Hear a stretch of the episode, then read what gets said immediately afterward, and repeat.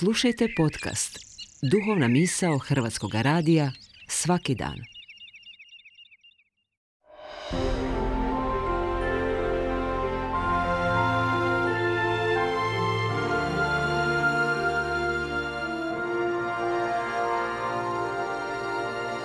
Duhovna misao. Urednica je Blaženka Jančić.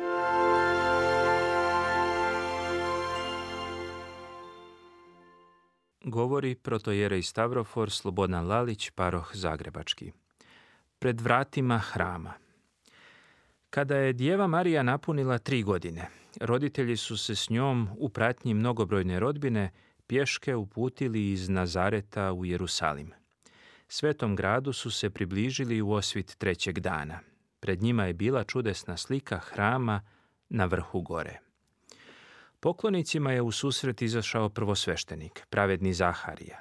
Dijeva Marija je brzo uzišla uz visoke stepenice hrama, a prvosveštenik ju je uzeo za ruku i na iznenađenje sveštenika i ostalih prisutnih uveo u hram, u njegov najsvetiji dio, u oltar koji se naziva svetinja nad svetinjama. Jerusalimski hram u bogorodičino vrijeme, kao i crkve danas, ikona je neba, mjesto nevidljivog prisustva Božijeg, polje božanskih sila i energija. Hram ispunjava duhovna svjetlost nevidljiva tjelesnim očima, ali koju vidi srce umiveno suzama pokajanja. Na očigled svih, po promislu Božijem, nadahnut duhom svetim, pravedni Zaharija presvetu djevu uvodi baš u taj najsvetiji dio hrama, u koji je i sam prvosveštenik tek jednom godišnje ulazio i osim njega nitko drugi, ukazujući da će upravo ovo dijete, izmoljeno od roditelja Joakima i Jane, postati hramom Božijim, majkom spasitelja, Mesije, gospoda Isusa Hrista. Ovim događajem, u bogoslužbenom smislu nazvanom praznikom vavedenja, ulaskom u Jerusalimski hram i učinjenim zavjetom, Bogorodica je stupila na put koji ju vodi ka Bogu. Tom zavjetu i toj stazi ostala je vjerna cijelog svog života. Neslučajno, ovaj praznik je smješten na početak Božićnog posta.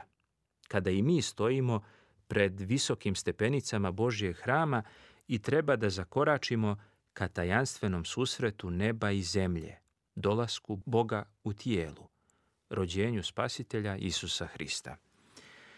Post je poziv pred nama da kročimo na stazu spasenja, da otpočnemo borbu protiv grehovnih slabosti i uložimo ogroman napor da se oslobodimo egoizma i samodovoljnosti, komfora i ugađanja sebi, trudeći se da živimo podjednako i za drugoga, za svog bližnjega, istovremeno služeći Bogu.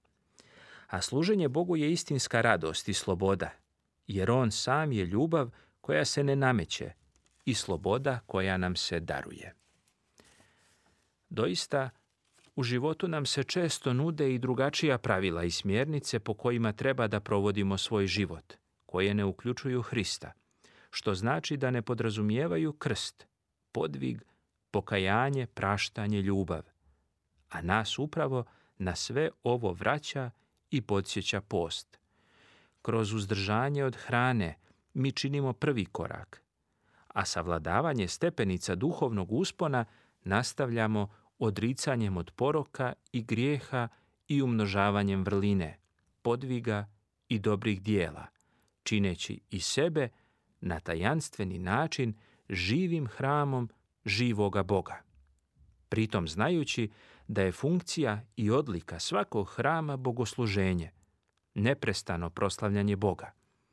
A Bogu neprestano možemo služiti i proslavljati ga molitvama, ali i pobožnim mislima, riječima i Bogu i bližnjemu ugodnim dijelima.